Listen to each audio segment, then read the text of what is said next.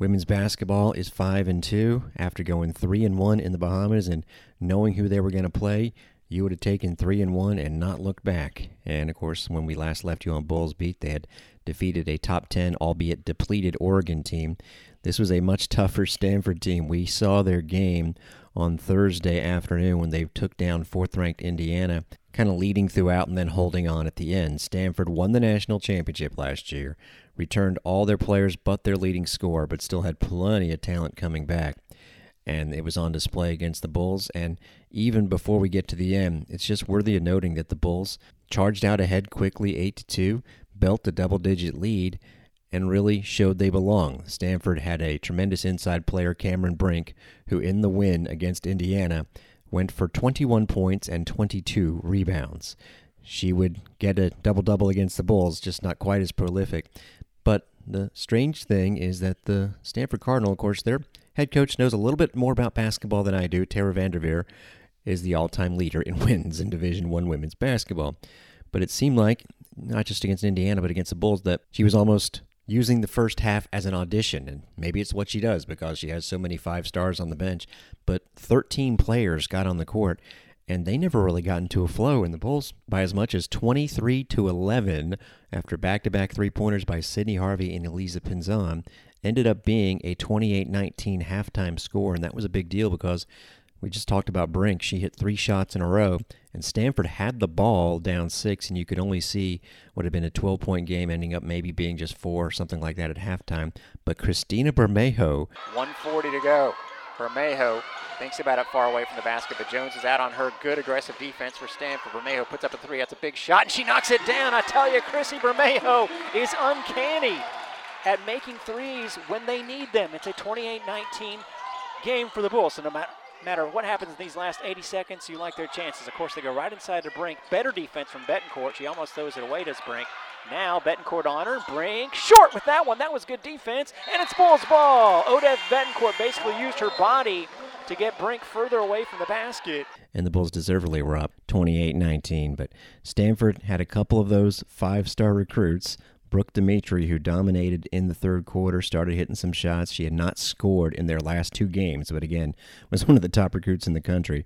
And then Hannah Jump, who was a great three point shooter off the bench, hit two threes at the end of the third, and it was a 57 54 game. Stanford had it tied up with seven minutes to go, but Elena Tsineke, who hit three big shots in a span of about five minutes, made one, and then it started to get fun. And yes, the yelling started to commence just a little bit. Harvey wants to go inside of Mununga. She's feeling it. Wide open three for Pinzan. Looks good for Mango. She's found it! Score Count the three! And a chance for four. What a shot by Pinzan. She was knocked to the deck. She pounds the court puts the Bulls up by five. She would miss the free throw, but by the way, the crowd just wasn't that big there. It was a different setup at the Baha Mar. It was a well, it was a ballroom, and there was only one set of stands, and there were probably about 100 people in it, and I'd say about 15 people from USF, but there were more than that on the bench, and they made a lot of noise throughout the end of this one. On the other side, Demetre hits a three. Tsineke hits a layup, 49 45, but then Stanford takes its first lead on a three again by Brooke Demetre.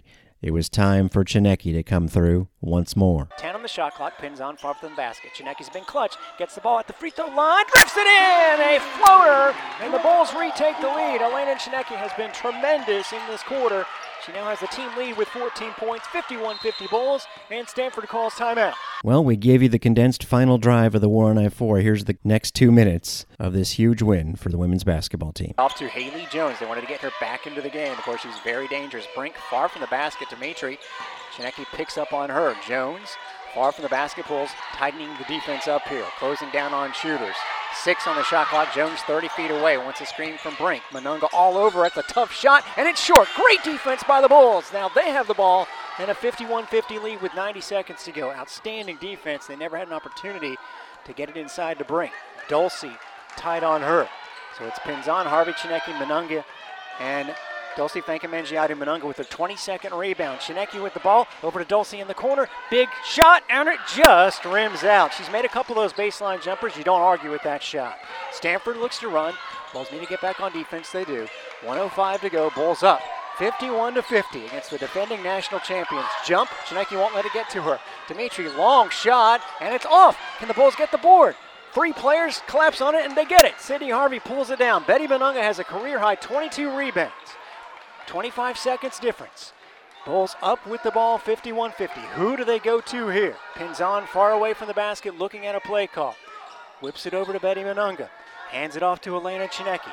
Can't she get a screen? Not a bad one. Thought about a long two. Over to Pinzan. Open three. This is huge, folks. And it looks off the mark, and it is. Can Mununga get the rebound? She does!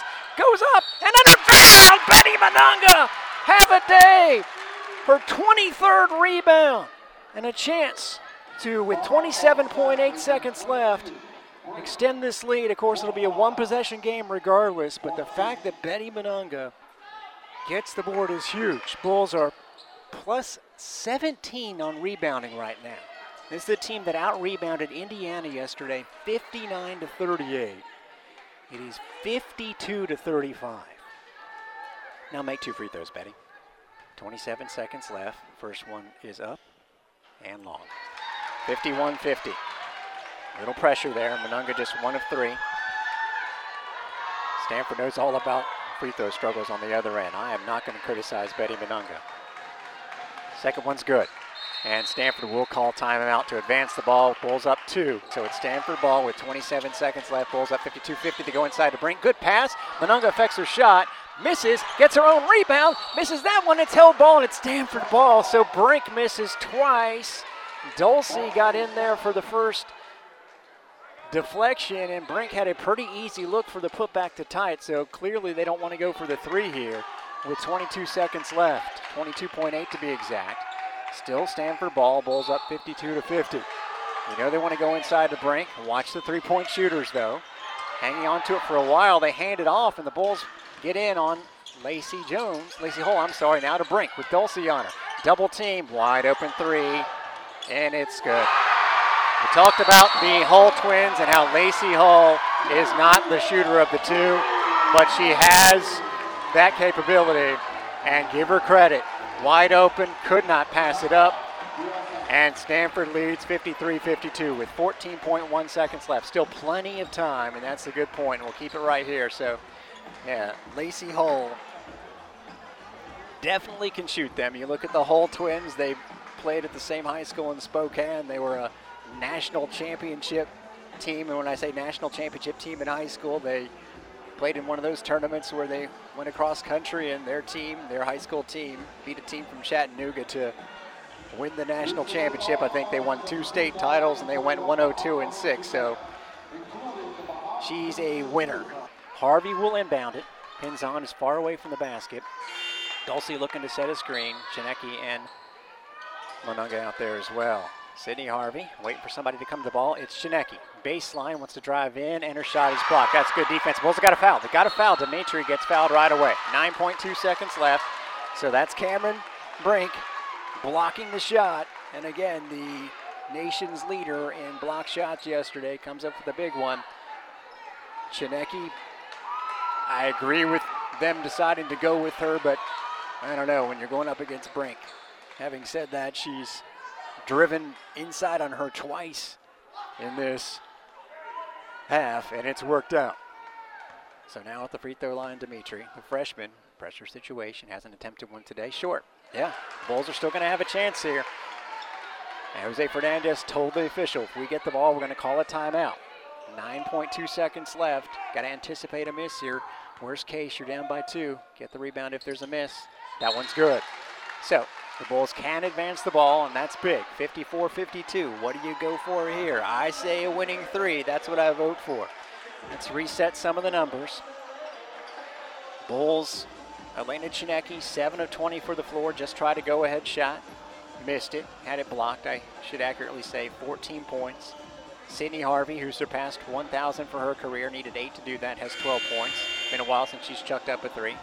Elisa Pinzan, nine points, all on threes, six assists. She has turned it over three times here in the quarter. Dulcie out there as well with eight points. Betty Mununga, six points, 23 rebounds. Brink with 23 and 11 now for Stanford. And Brooke Demetre just made that first free throw with 14 points. So here we go. Bulls down two. 9.2 seconds left. Betty Mununga will inbounds the ball. Gets it over to Tsineke. Fakes the three. Lacie Hull out on her. Harvey with six. Long three. Good! With 2.8 to go! Sydney Harvey with an incredible shot. She didn't really have time to set herself. She just chucked and hoped, and it swished in, and the Bulls have a 55 54 lead. There's no need to check if that was a two or a three because she was well outside the three point line. Stanford will be able to advance the ball. Now, here's an interesting, interesting strategy with 2.8 seconds. I think they're looking at the clock. They want to make sure that the right amount of time is on there. If they get it inside to Brink, you have to consider fouling her. Now, the problem for the Bulls is they have no timeouts. So that might be a little advanced thinking, but let's not worry about that. Let's focus on the fact that Sydney Harvey just drilled a three. The headline originally was going to be her getting to the 1,000 point mark, but a point 1007 was pretty special. Stanford is going to have the ball right in front of me with Haley Jones who hit the game winning shot against South Carolina in the national championship. So don't be surprised if she throws the ball in and gets it right back. Haley Jones is in the game. And the Bulls don't have a timeout here. Stanford has a couple. That 3.7 seconds, the exact amount of time on the clock. Could the Bulls pull it off? They'll have to get a big defensive stop here. Jones, no one on her on the inbounds pass. They run, Brink underneath. Jones can't get it in. Almost a five second count. Demetre travels! She travels. You got to call that out! That's definitely a travel. 2.3 seconds left. Stanford does have one timeout left. So the Bulls, you know, are going to just get the ball to Elisa Pinzan. If you're Stanford, you cannot call the timeout here. You have to anticipate free throws and then try to advance the ball with your last timeout. Stanford playing tough defense on Mununga right in front of me. Pinzan gets the ball and almost dribbles out of trouble. Don't call the foul there, ref. 0.9 seconds left. But again, worth remembering that Stanford can advance the ball. And if you're wondering about the rules, and if you're wondering if you're Pinzan, do you miss the second free throw, that's actually a consideration here. Because my understanding of the rule, you can only advance the ball off of a score on the other end. And I think there's more than 0.9 seconds left. Jose Fernandez just rolls his eyes. You would almost be benefited if the Bulls, and of course you can't. You can't chance missing a free throw on purpose. What you want to do is have Elisa Pinzan sink them both. So, Haley Jones barely gets that ball in. And I don't think Brooke Demetre was the initial intended target. But she grabbed it, wasn't sure what to do with it. Honestly, freshman, yes, freshman who scored 14 points and is the reason Stanford's in this game. But shuffled her feet, and it was the right call. It was right in front of me. There's no way they couldn't make that call. Pinzan, going to the free throw line, with the 55 54 lead. I know they're going to put more time on the clock 1.4. Stanford, according to my numbers, has one timeout left. That's important because if you're USF, you consider missing the second shot on purpose. Mununga, 23 rebounds and officially a career high. The music is playing right now, but Pinzan makes the first free throw. Cut the music. Unless uh, Pinzan was feeling the groove. She makes the first one. It's 56 54. Makes the second one. Stanford does call timeout. So at worst, you're going to overtime. 57 to 54. So we had, when I say we, I asked Steve Carney, our producer, to check Betty Mununga's career at Northeastern Oklahoma because I figured she might have had 23 rebounds there because her numbers are so incredible. Actually, her high there was 22, and I should have remembered. It was back in 2019 against Western Oklahoma State College. The mighty Boll Weevils. 1.4 seconds left. Stanford inbounds the ball. They have, of course, Wilson back in the game for the first time since the first few minutes. They do have the dangerous three-point shooters, Demetre. Actually, Hannah Jump is not out there. So you know they're going to Demetre here, and Tsineke is on her. They try and go underneath for two. They're not going to get the shot off in time. No! No good! The Bulls do it! They've done it here in the Bahamas. Two top 10 wins in an incredible week. They take down the defending national champions. They're jumping up and down. Sydney Harvey, Betty Mununga practically being tackled. They deserve some plaudits. Sydney Harvey's three point shot with three seconds left put the Bulls on top. Betty Mununga with 23 rebounds and an enormous win for USF by the score of 57 to 54. Well, we're not done talking about that one. The Bulls win at 57 54. Mununga with 23 rebounds. You heard correctly. We'll be talking about her and more players on tomorrow's show with even more highlights because you know the Bulls will be all over the AAC Weekly Honor Roll. And by the way, Stanford followed that up after beating, of course, fourth ranked Indiana. The Cardinal lose to the Bulls. And then on Saturday, Stanford pounds Maryland by the score of 86 to 67. That bodes well for the Bulls in many ways. Have a strong feeling they'll get ranked somewhere near the top 10 today. Here's some of what Jose Fernandez said after the win in the locker room, courtesy of Mike Hogan, the sports information director who had this video. Okay, very, good basketball team. But you know what? It's early in the season. We got to continue to work, prepare, and continue to get better. You understand? That's what's going to get us to the Final Four. You guys can beat anybody in the country. He showed that these these these five games, right? Okay, and now for the second half of non-conference, getting better at what we're running and adding stuff. Okay, we practice Monday, Tuesday, and we go on the road again. Our next tour on the road. ECU just beat Washington. Texas Arlington on the road beat Houston. All right. So guess what? The number in front of your name is going to keep getting bigger and bigger. So guess what? You're everybody's Superman. The most important game on the schedule. All right, so stay focused, continue to work, continue to commit. Got it? And he's right. Texas Arlington actually fell to four and two yesterday, but VCU, those are the next two opponents for the Bulls on the road. They play this Thursday, then a 10 day break before VCU, and then they're back home actually on the 15th. Boston College is the opponent for the men's basketball team tonight. Of course, the men rallying to defeat Hampton their last time out. You'll hear that game on Monday afternoon. Leading up to our coverage tonight at 6:30, Boston College lost a couple of games in Daytona Beach to Utah and to Rhode Island, but very competitive in both. And then on Friday night, defeated Columbia for much more on the Eagles. Tune in to our pregame show at 6:30 tonight. And volleyball wrapped up its season with a defeat Friday at Tulane. Took the second set 27-25 and the other sets were all competitive, but the Bulls fall to 7 and 24 as their final record.